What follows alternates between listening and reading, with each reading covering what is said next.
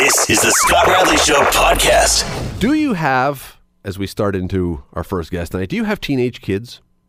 Do you have teenage grandkids? Have you ever been a teenager? Well, pretty much covers everybody. If so, you certainly understand teenage sleeping patterns. Teenagers need sleep, and they need a lot of sleep. We just know that. We, we you, you look at the kids, you know that's the, the way it is. And yet, here's the funny thing for decades, for generations, we have started school, the school day, early enough that most kids, when they show up, are still sleepy. It's still in a teenager's natural sleep time. Now, not surprisingly, science and especially some new studies are showing this actually may be hurting our students when it comes to their marks. The fact that they have to pay attention in school before they're awake may be hurting them. Dr. Pamela McKeever is a professor with the at the Central Connecticut University. She is the lead author on a new study that talks about this. She joins us now. Dr. McKeever, thanks for doing this tonight. Oh, you're welcome. Nice to speak with you this evening. Uh, this this study you've done, I have to believe, as much as it's insightful, it can't really be that much of a shock to a lot of people, can it? That teenagers are sleepy in the morning and that if we started a little bit later, it might be helpful to them? Well, it's certainly not a surprise to the teenagers themselves. to, to a lot of parents and uh, certainly scientists out there. Uh, we understand the mechanisms behind uh, the unique adolescent sleep patterns. And um, if you're a teacher, as I am and, and was for many years, you can see how tired they are first period, especially if they're starting before that 8:30 time. You you did look at a lot when you did this study. Uh, you looked at a lot of kids with this. This was not a small study. How many people were actually involved? What were the numbers that you looked at for this? Well, we looked at 29 different schools, uh, and you know it, it varied. It depended on whether we were looking at attendance or graduation, but definitely more than 30,000 students were looked at. And you found what? What I mean, essentially, other than the, I mean, the very basic is that start later and things go better. But uh, what were the findings that you came up with? Well, um, we saw that um, there certainly the evidence suggested that uh, graduation rates improved from about 79% to 88% when you saw that delay in, in time, in start time, and attendance rates improved from about 90% to 94%. We didn't see as much of a difference in the attendance rates. And, and sorry, and is there is it is there any other explanation for this, or do you draw a clear connection then between starting later and and these grades? Is, could there be some other thing that we're not considering that could have been the cause? Well, there are limitations to the study. I mean, you can never, you know, say for certain, uh, but basically, there's a, a one in in forty chance that um, you know what I was trying that the difference in time change um, was not what I was measuring. Um, it was a quantitative study, which means we really crunched the numbers. Um, we had a very string, stringent significance level, and um, you know we looked at it from a very um, um, scientific perspective, and I think these are the numbers that we come up with. You know, uh, from year to year, teacher to teacher, all the other factors that go into play when you're talking about graduation rates and attendance rates, that all comes into play. But overall, these were the findings of this study. I don't know if this is your area of expertise, but can you explain the physiological reasons why a teenager who is t- and it sounds obvious, but why a teenager who is tired is not going to be as good in school? Um, well, I'm an educator. Uh, sleep science, you know, I've had a little bit of background in. Um, I used to conduct sleep studies and work in neurophysiology. Um, I think basically uh, sleep patterns shift in adolescence, and because of that, um, our teenagers um, and our adolescents don't get sleepy um, at the times that we would like them to. so this is based on research as well, um, melatonin levels, um, and you know through saliva samples, and we see that um, adolescents are not really getting sleepy until 11 p.m.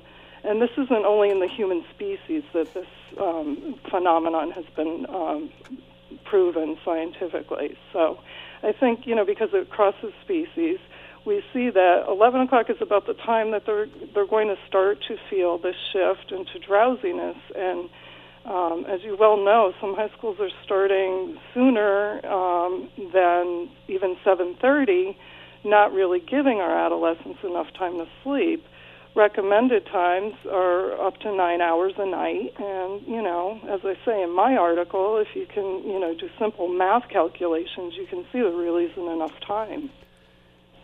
So I, there have been other studies or other other people who have looked into this who have suggested this before. It may not be as expansive as the research you've just done, but if we've known this or strongly suspected that starting school a little bit later. And there are other school boards that have done their own things. Uh, there's a, there's a whole list of school boards that have thought this is the case and done it and found that they have had positive results. If we know this, why do we insist? Why do schools insist on continuing to keep going the way we are and starting at an early time of the day?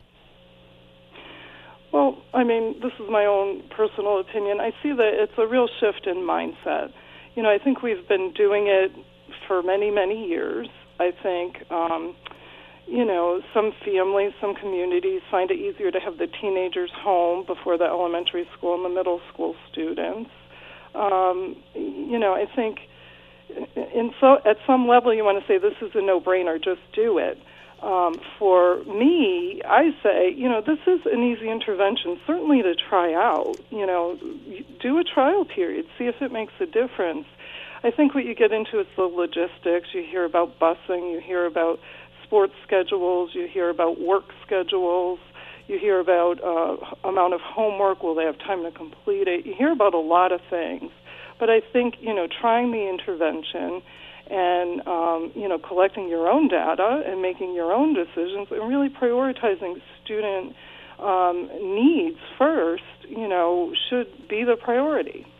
Do we know, uh, and again, this doesn't really fall into it, but if students are able to pay more attention to their classes and to their work if they start a little later, do we find a similar thing with discipline? Uh, do we find that kids are getting in less trouble, that there's less distractions in class if they start a little bit later? Well, I mean, that goes beyond the scope of my study, but, um, you know, what I can point out is that if you are able to graduate, um, to me, that tells me you've attended enough classes and you've, you know, followed the rules of the classroom enough uh, to be able to earn those credits and graduate. So again, that you know, that's just me connecting the dots. But I would say um, that you know it could be a possibility, but again, that's beyond the scope of my study. Just before I let you go, because I know you've got to run, but uh, the, the study suggests that it is better if school doesn't start any earlier than eight thirty by either the math, by the study, or by your own experience, what is the best time? I mean, it, would would it be better for kids if we started at ten, knowing how teenagers operate, or eleven? That may not be feasible, but would that actually be the most helpful? Well, you know, I think that there's plenty of scientific research out there to indicate that 8:30 or later, or 8:35 or later, is enough time. Um, for me, I, w- I would like to see it even later than that, probably closer to 9 o'clock. But I think students could be so much more successful if, um, you know, if they have this shot at starting, you know, at least at 8.35, um, you know, and no earlier than that. It is... Uh it is a very interesting thing, and, and uh, doctor, I appreciate the time today. Thanks so much for uh, thanks so much for spending time with us. You're welcome. Uh, Dr. Pamela McKeever from Central Connecticut University. You can read about it. There's lots and lots of stories that moved in the last few days about this study that they've done. And who doesn't believe that this is true? Who who has ever been around teenagers doesn't believe, especially teenage well, I shouldn't should I say especially teenage boys? My experience would be especially with teenage boys as one once upon a time and having had a son especially teenage boys, it boy, it seems so logical. It seems so obvious that if we were to start the school day a little bit later and let them sleep a little bit later, they would do better. And I know the answer is, well, come on, parents, just put your kids to bed earlier. Make them go to sleep at eight o'clock or eight thirty or whatever, so they can be up at seven to get to school. Have you tried to put a thirteen or fourteen or fifteen year old kid to bed at eight o'clock or eight thirty? Doesn't work anymore. It doesn't happen like that. You they go to sleep when they are tired. They go to sleep when they're ready to go to sleep. And so it's not just a case. This is not five year olds where you have bedtime and you can put them down and say, go to sleep and I'll read you a story or sing you a song or put on some music and they'll just fall asleep. It doesn't happen. And so if we know, and all the science, all the studies, go look, there's more than just this one. Let me, let me give you something here. Uh, in the fall of 2016, and these are all from the Massachusetts area where they decided to try this, Hanover High School started a half hour later. Now they were already starting really early. They were starting at 7:25. They moved it to 7:55. They saw a 32% decrease in D's and F's and a 10% increase in A's. Nauset, I don't know how you pronounce it, N A U S E T high school changed to start at 8:35 from 8 saw a 50% decrease in D's and F's. Uh, is there any other ones here? There were other ones. The science, the numbers would all suggest that this makes sense. Why don't we do it? Surely, surely, we're not just doing it for the convenience of the staff and the teachers. If that's the reason that we're starting school at the time we are, that seems to me to be an unacceptable reason to do it. I'd love to see around here some school board say, listen, if the number exists, if the number if the numbers are there, if the science exists that it's worth taking a look at, let's start a little bit later. Let's see what happens. Let's see if we can actually improve the grades, the opportunities for our students by starting. Well, I mean, what would be the worst case scenario? What would be the worst thing that could happen if a high school said, "Our school is now going to start classes at 9:30"? Well, I'll tell you what the worst case scenario would be. Instead of getting out at three, you might get out at four. Might get out at four. Is is that a, is that a horrible thing?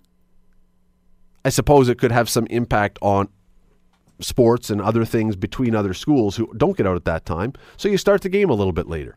But for the teachers, for the staff, if they don't get done at three or three thirty, if they have to start their post school working, their grading and everything else a little later, is that um, is that the end of the world? I, I don't think so. I think that if, if the kids are going to be better, isn't that what teachers say every single time they're asked? We're here for the benefit of the kids. And I believe it. I believe for most teachers, they are doing it for the benefit of the kids. If that's the case, I would think that they would be very on board with the idea of trying to start a little bit later, starting later, working later, same amount of hours, just a different time frame if that can make that kind of difference. Love to see some school board around here take a take a crack at that one. You're listening to The Scott Radley Show, weeknights from 7 to 9 on AM 900 CHML. This story, I want to I want to return to a story that we first talked about on this program probably close to well about three years ago now and it started out with a uh, not a good story i'll be honest with you this was a really depressing devastating upsetting story when we first brought it to you because it involved an 18 year old hockey player, only 18 years old, played for the Hamilton Red Wings at the time, and a guy who was in great health, no signs of injury, no signs of trauma, no signs of anything. Gets up while he's watching the sports highlights one morning at home and collapses and has a massive stroke. 18 years old, has a massive stroke. Hockey career seemingly is over. Well, I tell you what, we wanted to bring him back. Riley Dunda is his name. We wanted to bring him back because you want to know something less than less than three years later. Boy, this story has a not an ending yet, but a happy latest chapter. Riley joins us now. Riley, how are you tonight? Yeah, I'm pretty good. How's it going? It's going very well. It's going. Listen, I, I wanted to bring you back because I don't know of a better story right now, a happier story than what's going on with you. But let's before we get to the really good part, and people want to, you're going to want to stick around to hear this. Let's go back to the very beginning of this for a second, just to remind people of where you were in May of 2014. Uh, when you woke up, because you you had you collapsed at home and you, you got taken to the hospital and they did some emergency surgery on you. When you woke up, describe for me. Tell us what was going on with your body? What was working? What wasn't working? What what was the state of you? I remember like trying to move, and my left side was moving, and my right side was just uh, was just staying there. Um, like it it wasn't doing it wasn't moving. There wasn't there wasn't any response. It was it was frustrating. So I guess uh, like I was relieved because you know like to live through that and all to you like something like that is uh, pretty intense. Yeah, you were alive, Yeah, which is the good sign. But the, your, Yeah. your so your right hand, you couldn't move your right hand, yeah, exactly. couldn't move your right leg, Right. and when you were talking, your words were slurry and a little jumbly. It was hard to speak. They, they, yeah, they didn't make any sense. When you came and you had been in a medically induced coma, you'd been unconscious for a few days. When you woke up, did you really understand what was going on, or was it very confusing? No, it, it was, it was just confusing. Like I really didn't know how serious um, it was. When do you remember when the first time was that you heard the word stroke? That someone told you that you had had a stroke? Yeah, it was. I think it was probably like in within ten days of it happening to me. I I knew that I'd had a stroke. Yeah. And and roughly at that time, what was really interesting was roughly around that time. There's a guy who plays for the Pittsburgh Penguins named Chris Letang who had had. Did they use the word stroke at that time? It was a, a brain injury of some kind. But so you had become aware that okay, Chris Letang had this and had to leave the NHL for a while, and you're kind of thinking, okay, uh, he and I have a similar injury. Uh, turned out it wasn't really the same at all. You, yours was drastically more significant. Yeah, actually, um, I was talking about this to uh, my dad the other day. I was like, you know, when Chris Letang had it, I thought like that was a stroke. That wasn't like that hard. And then um, there's like there's whole other um, areas of your body that uh, shut down when you get one. And um, so I didn't know that. And then um, I guess it was like probably three months into it. It it was like, oh man, like this isn't this isn't fun. Like Chris Letang. Well, how long was it after that you came to, that you had your stroke, that you were able to actually start trying to rehabilitate and trying to start getting better? How long did that take?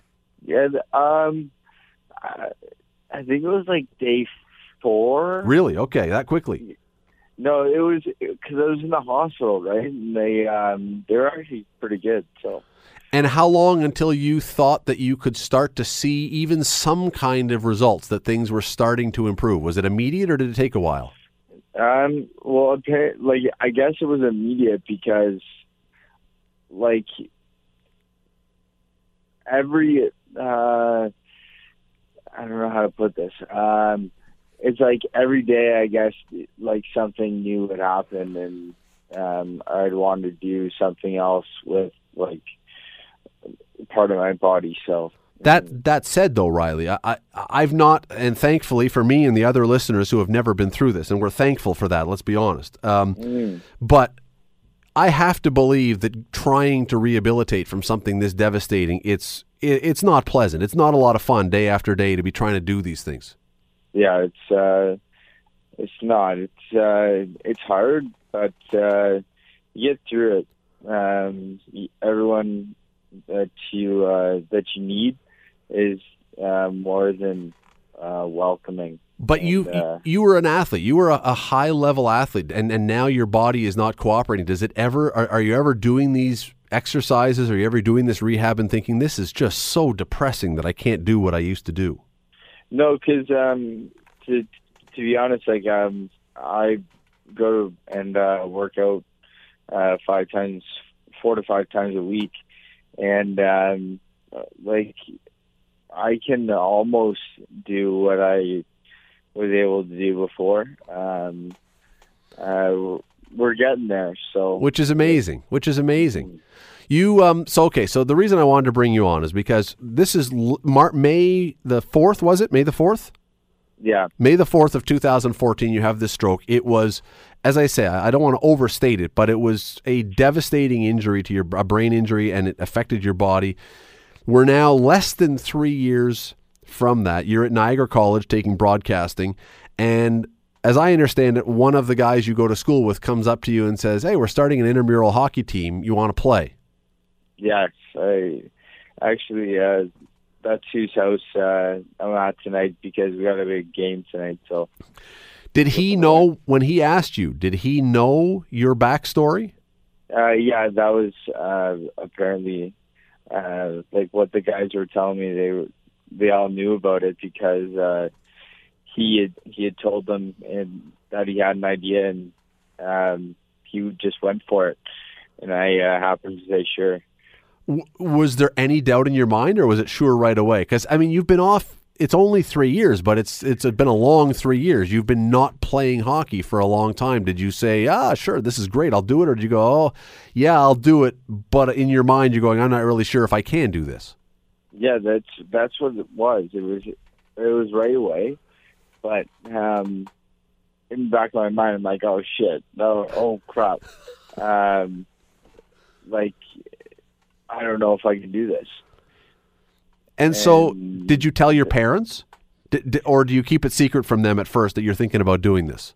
Yeah, um, it took me about uh, three weeks until I was like, yeah, Ty strained his, uh, you know, he uh, asked me to play intramural hockey, and I, and they were like, "What are you talking about?" I was like, "Oh yeah, it was only sixty five bucks, and uh, I just wanted to see what how uh, my skating was, and that. My dad's like, uh, "Okay, yeah." So were they nervous? It sounds like they yeah. may have been a little nervous.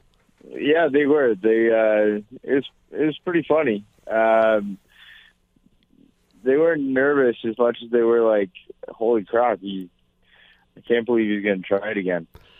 Well, okay, so you get to the rink. Um, first thing I was wondering about is you you you're, you're back to not 100%, but you're getting there with your right hand. But you know what? You need strength in your hands to tie your skates. Can you do that, or do you need help with someone to do that?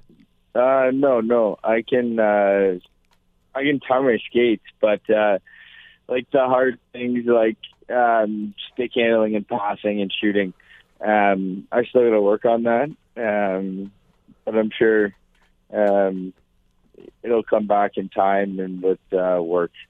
So you step on the ice uh, for this first game. Now you've been on the ice a few times before because you were helping coach a team, and there's been you. It's not the first time you've been on the ice, but it's the first time you've been on the ice for a game. You get on for your first shift. Is it immediately just hockey, or the whole time you're on there, are you thinking about the challenges and the new things you have to learn to be able to do this again? Um, to be honest, it was it wasn't. No, I wasn't even like I just thought hockey.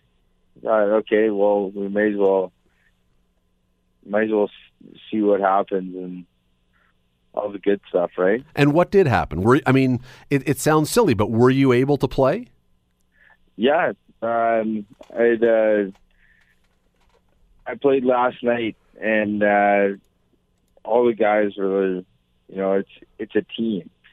It's uh, it's uh, like what's the with a bunch of guys who are really nice and they want to be uh, your friend. It's good time. Okay, now that said, and that's great, and, and I understand that. That's the best part about being on a team. But you were a guy who played very high level, and so when you played back in the day, you would never ever have to think about the physical side of skating, about the technique of skating. You just did it. You get on the ice and you don't even think, you just play the game. You do have, even though it's very optimistic and you're so much ahead of where a lot of people thought you were, you still do have some physical challenges. So, how do you, one leg is not as strong as the other. How do you make it work? How do you actually get on there and make everything go so you can be a hockey player? Yeah, it's a, um, well, it's like uh, Jaromir Jagr. He was 26 once, and the NHL loved him, and he was fast. Now he's 45, and he's not fast. he just his game adjusted, right? So that's just what it is. It's just figuring out how to change things. Yeah, that's all it is. Have you scored a goal yet? I haven't. I I gotta admit, the guys uh, they've been really good. Uh, they've been trying to set me up, so we're we're gonna we're gonna try and see if we can tr- get one tonight. Have you hit anybody yet? Uh, I bumped into someone and uh, I felt pretty bad about it, but uh, yeah, it was good. Well, listen, uh, when we look back three years, and I'm sure your family, I'm sure even you think about this. When you look less than three years back that you were in a hospital bed and you couldn't really move, and you see where you are now playing hockey. I mean, it's just a, it's a remarkable story. And you've done, a, I want to say this, you've done a, a lot uh, to be a spokesman, to be a front man, kind of for different causes. You've spoken to other kids who have had strokes and stuff. I mean, it's uh, it, it's considering where you were, it's pretty darn optimistic. The whole story. Yeah, um, it's a it's a good story, but there's um, there's still more work that um, I want to do, and uh, like people want to uh, when they want to listen, they're uh, pretty good at it. So yeah. Well, uh, it is Riley Dunda. It's, it's, it's a terrific story. It's going to be in the paper in a couple days or a day or so, so people can f- see more about it. And um, listen, Riley, appreciate the time today. Good luck tonight. Hope you get that first goal. Yeah, thank you very much. It is uh, that yeah, again. That is Riley Dunda. He played for the Hamilton Red Wings. Riley plays it down quite a bit, but his situation was extreme, and I mean, it was really, really bad when it first started. And to think that he is back on skates playing hockey, and I've seen video. I didn't see the game. I, have I've seen video of him playing his first game back, and you know what? There are many, many, many, many, many people in this country who have not gone through what he's gone through, who would not be able to play hockey nearly as well as him even now. The, the what he the physical recovery that he's had is quite amazing. It really is, and it's a great story because back I remember when I, I wrote about this when it first happened. And I got to tell you, the idea that an 18 year old kid, again, who was in great health, who was a really good hockey player, could have all of his physical gifts and his opportunities physically in life snatched away just seems so unfair and so bleak. So to see him back playing again, it's not obviously the same level. It's not the same level of competition, but it's playing again. Uh, is is very very uplifting and very very encouraging. Glad, always glad to have him on here to talk about it because it's a it's it is a great story. Not everyone has this recovery, I understand, but when you find one that someone who has, you want to celebrate it, and he's one of those ones. You're listening to The Scott Radley Show, weeknights from 7 to 9 on AM 900 CHML. You would understand what I'm going to talk about next, and that is this is a league that has consistently, over the years, found ways to mangle almost every single discipline issue that it's ever had to hand down. Doesn't matter who's in the office of discipline, it's a mess. It's a mess. And here's where things get really goofy. This is a league that is saying by its actions that it really would like for fighting to be worked out of the game. It's not going to ban fighting, but it wants to make fighting go away. It's quite happy that the enforcers are fading away. And one of the ways that you make sure that fighting goes away is when there is a cheap shot in the game you come down like a ton of bricks on the player who committed the infraction so that the other players say, hey, I don't have to fight. I don't have to police this game myself. I don't have to take matters into my own hands. The league is going to do that for me. And yet, time after time after time after time, the league fails to do that and sends the conflicting message that we want fighting out, but if fighting is a way to deter cheap shots, we're not going to actually do anything to bolster that. It's a it's an embarrassing situation for the league, and this all comes to a head again because the other day, Gustav Nyquist of the Detroit Red Wings, they're playing against the Minnesota Wild. He gets a slight a slight, and I mean slight, go watch the video, a slight cross check to the back. It was not vicious, it was not brutal, it was not something that was going to cause injury. He gets up, looks at Jared Spurgeon, the guy who hit him, looks at him, and pitchforks him right in the face with his stick. It is one of the most vicious things you will see in hockey. He was centimeters away from plucking out Spurgeon's eye and ending his career. And in fact, the NHL itself, in its decision today, acknowledged, as a quote, it easily could have resulted in a major, if not career threatening injury. The NHL acknowledges that this was a grotesque maneuver that could have ended a guy's career. And what do they do? Six games. Six games. It is once again an embarrassment to hockey that they cannot police themselves, that they cannot hand down the right level of discipline. I don't know what the exact number was, but it was a lot more than six games. Monday night, when we were chatting sports with Don Robertson, we were talking about this. Um, I, I, can't remember what we had exactly predicted, but thought I'd bring Don back here to talk about this because Don, whatever the lowest amount was that we said he was going to get, I think this is below that. Yeah, it's an insult to the intelligence of the hockey fan, and the NHL should be ashamed of themselves. I mean, they're they. I watched the video explanation of it, Scott, as I'm sure you did, and they said they believed him that he was taking his stick around so he could cross check him back. Now, it's one thing for them to try and swallow that and turn it into the truth.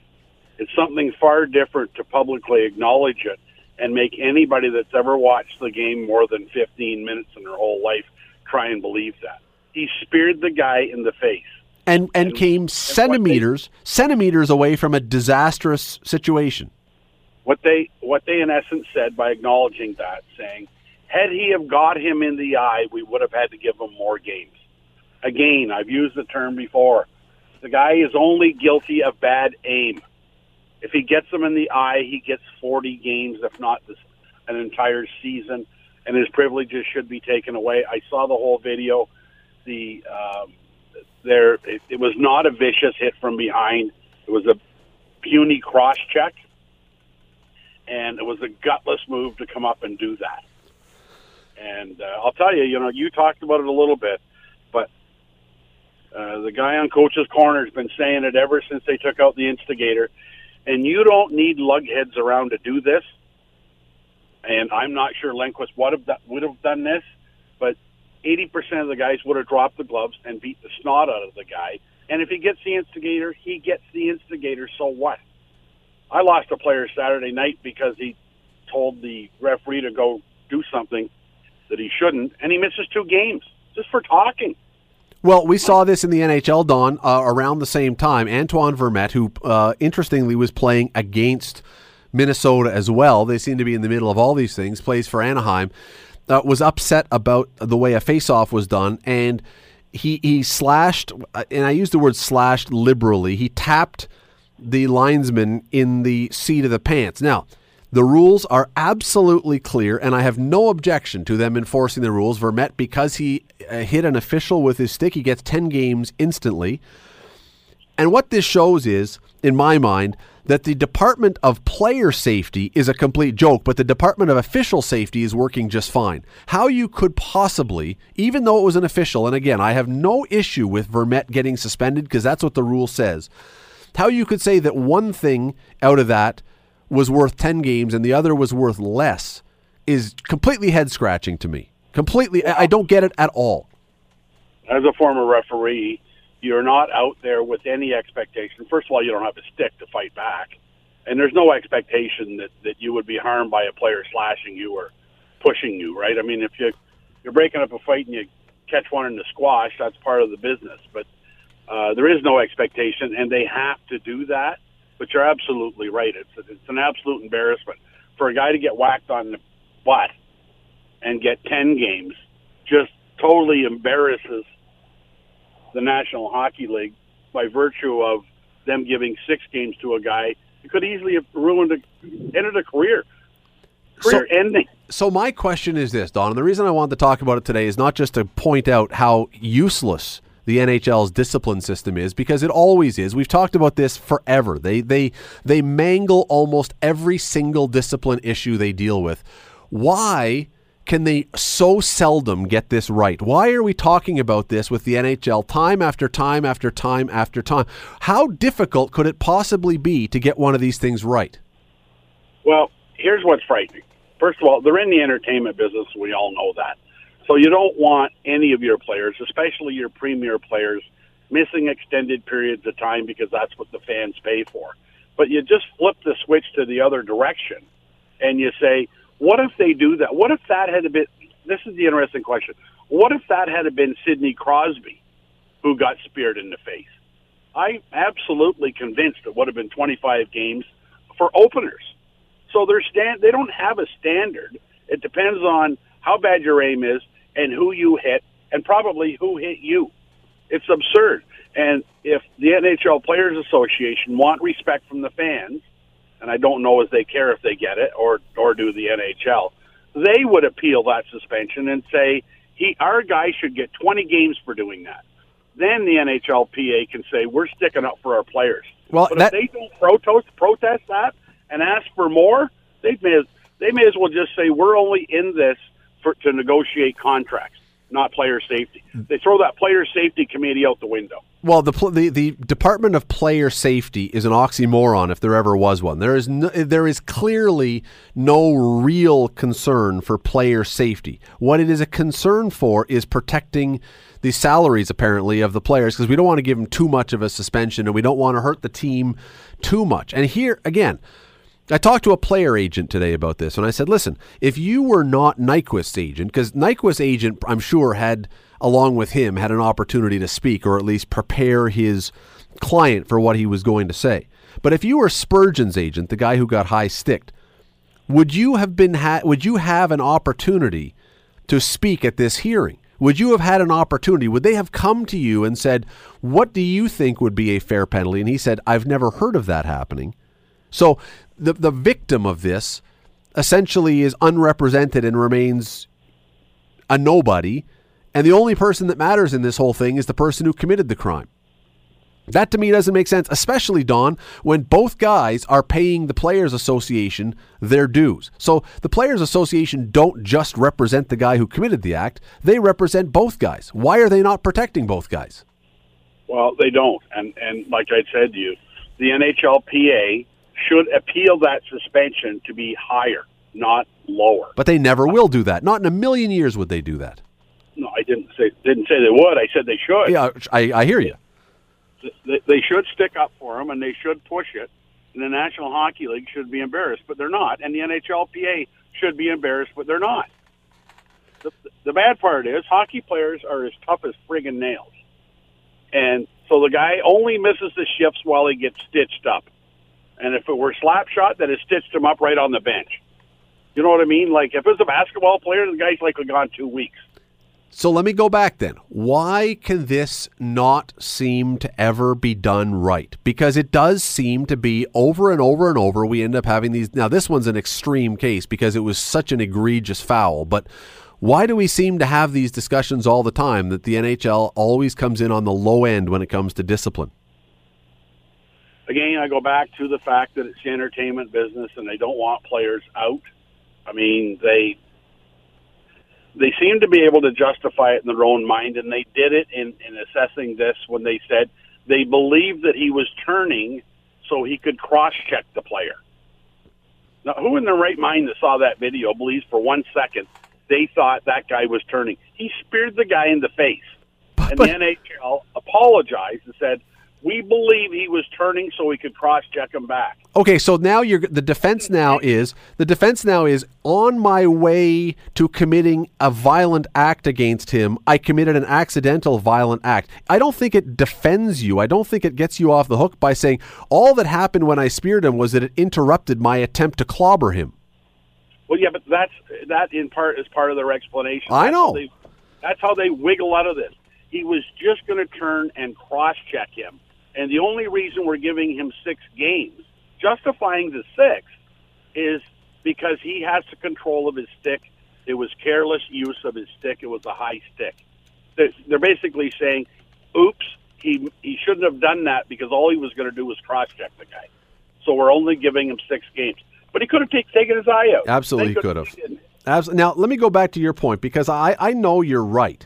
I, I know you're right about the fact that you know this is the entertainment industry, the entertainment business, and all that kind of stuff. But the American Hockey League, when they were in Hamilton, and even now, uh, Dave Andrews is the commissioner there. That's the entertainment industry. And when um, uh, uh, what's the name? Alexander Perezhogin of the Hamilton Bulldogs years ago slashed Garrett Stafford right in the face with a vicious baseball bat swing. He gave him a year. And if you go to the OHL with Dave Branch, Dave Branch has set new benchmarks for suspensions over and over and over again. There's no, you hit a guy from behind, you make contact with a guy's head, you're out for a long, long time. Those are entertainment industries. Why can those leagues get it right and the NHL not get it right? There is no answer to that question. I mean, um, David Branch takes playing privileges away for people that abuse the system and don't play within the normal guidelines of the game. The, the, the OHL, to get rid of fighting, just said if you get multiple fights, the more fights you get in, the longer your suspension is. So you know what? I'll guarantee you in the OHL right now, and I haven't checked the stats. I could ask Jay McKee. There'll be once you get in like ten fights, it's a huge suspension. There'll be all kinds of guys sitting at eight and nine now, and won't won't get in another fight for the next twenty five games because they can control themselves to answer your question, Dave Andrews is concerned about the safety of his players. They don't work for the NHL, although all the players are supplied by NHL teams. And if the truth were known and you got a GM out for a beer and plate of chicken wings and talked to them about it, they would tell you that Dave Branch and the American Hockey League and Dave Andrews, they get it. They do it right. The NHL don't. And again, if it's Sidney Crosby that gets hit, the guy gets 25 games, and that's what makes it worse. Well, and what if it's Sidney? Now, it wouldn't happen. I, I, I, will say that the chances of it being Sidney Crosby delivering that kind of blow are almost negligible because he seems, for whatever reason, and the other superstars seem capable of controlling themselves. But what if it had been Sidney Crosby who delivered that shot? I don't believe he even gets six games. No, he gets two minutes for high sticking. And maybe a game because they say he caught him, and they would come up with some harebrained explanation for how it was accidental. I, I'm I'm sorry. I find this whole thing embarrassing for the league, and we all love the NHL. We love hockey. This is a continuing source of embarrassment to this league. And then the time they come down like a ton of bricks on someone, and you pointed this out on Monday night, is Marty McSorley when his career is basically done anyway. So here's our chance to really show how tough we're going to be and how hard we're going to be because we know he's never going to play again. Well, I said it back then. They're setting a da- dangerous precedent. They're taking advantage. The McSorley's at the end of his career. So you're right. Let's hammer him.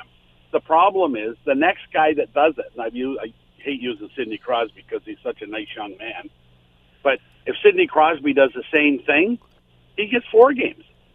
So there is no rhyme nor reason as to what they do. They do whatever they want. They do whatever they feel they can get away with. I think and it's wrong. And you and I can talk about it for the next 24 years, and we're not going to fix it because if they're not embarrassed about it, we can't embarrass them. Donald, just before I let you go, do you think do you think this has an impact on fans? Do you, I mean other than the hour or two after the suspension when everyone is bent out of shape, do you think that people really over time begin to build up a sense of lack of whatever for the NHL, or do they they just forget about it five minutes later? The NHL, I'm sure, have done some polling on it because they're you know they're very sensitive to their public image, like politicians are. And if they thought that were the case, they would change it. So no, I don't think it will affect one fan from going to an NHL game. You know what? You know what would affect it? You know what would affect it? If that had been, if that high stick had led him to literally poke his eye out and the ice was covered in blood, suddenly they would have been very upset. A, because a player was hurt, and B, because fans would have been upset by seeing that, as they were years ago with Clint Malarchuk and with other ones. And suddenly now it would have been a big deal because we can't let our fans see that kind of thing on the ice. They are so, the NHL is so fortunate, and Nyquist and Spurgeon are so fortunate. This thing was not a catastrophic injury that it's it's I, I, just can't believe that they can be dancing around this thing again and offering such mealy mouth explanations for why they're giving such a soft penalty. I really can't. Well, and they and they are going to as long as they can get away with it. They that's the statement with this suspension. As long as we can get away with giving away minimum suspensions for for fierce and ugly acts like this, we're going to continue to do it. And as soon and as soon as somebody loses an eye, heaven forbid, or gets killed, even worse, heaven forbid, then they'll act because they have no choice. Well, then they'll act. then they'll act outraged, like they've been preparing for this all along, and you will be able to look and find numerous cases where the same thing was done. The only difference being the outcome, where the same thing was done and got a slap on the wrist, and suddenly now they'll be in a position where they'll have to say, "Well, because of the outcome, it's a lot worse." Where, but it was the same thing that was done. That's that's the problem they're going to face. Remember my point? Guilty of bad aim. Don Robertson, thank you for doing this, sir. Always appreciate it. Tell everybody to come Friday night when we play the Stoney Creek Generals in Dundas, Scott, at 7.30. Uh, you just did. Thanks, Don. All right, see you later. Uh, yeah, you know what? There have been numerous cases. The next time this does happen, or sometime down the road when this does happen, and someone does lose an eye, how are they possibly going to be able to come down and say it's 25, 30, 50 games a year when the exact same thing was worth six games this time, even just because he missed by two or three centimeters by no great work of his own? It doesn't make any sense. I, I told you this last night during one of the breaks, but it didn't surprise me that it was six oh, games. Oh, no, it didn't because- surprise me. And like specifically that number because they set the precedent already. Last year at the end of the season, Duncan Keith gets knocked down, ironically, by another Minnesota Wild player. They're always at the center of these things. And he is on his back, looks up, takes his stick, and swings it straight into the head of the player, and he got six games for it. Like, you keep bringing up the Perezhogin thing, and the AHL did the absolute right thing with that 100%. suspension. But in that case, and I just watched the video again to make sure I was remembering correctly, Perezhogin doesn't look where he's swinging until a couple seconds before he hits the head. So it was a vicious, brutal attack, but I don't think he aimed for his head. In both the Nyquist and Keith incidents, there was clear evidence in my mind that they aimed for the head of the player and used their stick to make an attack on the head, and they both got six games. So here's we got to go to break, but here's the here's the way you fix this. There there is a way you can fix this, and I- and and you know the, we keep coming back to precedent. At the start of the year, the NHL should be calling all the players in and saying, "Listen, we blew it with six games before. We blew it. That was an that was an ugly thing. From now on, that kind of event is going to be worth much much more. We're starting fresh, beginning of a year. You can and you know what? Let the NHL take you to PA take you to court. Let the player take you to an arbitrator. Say we cannot afford to allow this to go on and look like a joke of a league. If you get into a fist fight in the NBA, you probably get 10 games. Just a fist fight. Nobody gets hurt. Now, I know there's no fighting in basketball. But how you can possibly, as the NHL, look in the mirror, look your fans in the face, and say this was this was justice being done. This was a good call. We are all hockey fans up here. We all understand. The NHL has no ability to police itself. It is an absolute, unmitigated joke when it comes to discipline in this league. And it's going to continue to happen until someone, as Don said, someone gets hit from behind into the boards and breaks his neck, or we lose an eye, or something else. And then suddenly it'll come down like a ton of bricks when all along they could have been protecting against this and setting the bar, saying, no, we're not going to allow this to go on anymore. It's ridiculous. The Scott Radley Show, weeknights from 7 to 9 on AM 900. AM 900 CHML.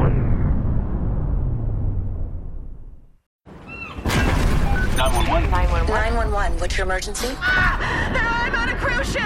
Ah, there was an explosion. Oh my god, the ship is sinking! I can't get out. There's water everywhere. We're going down.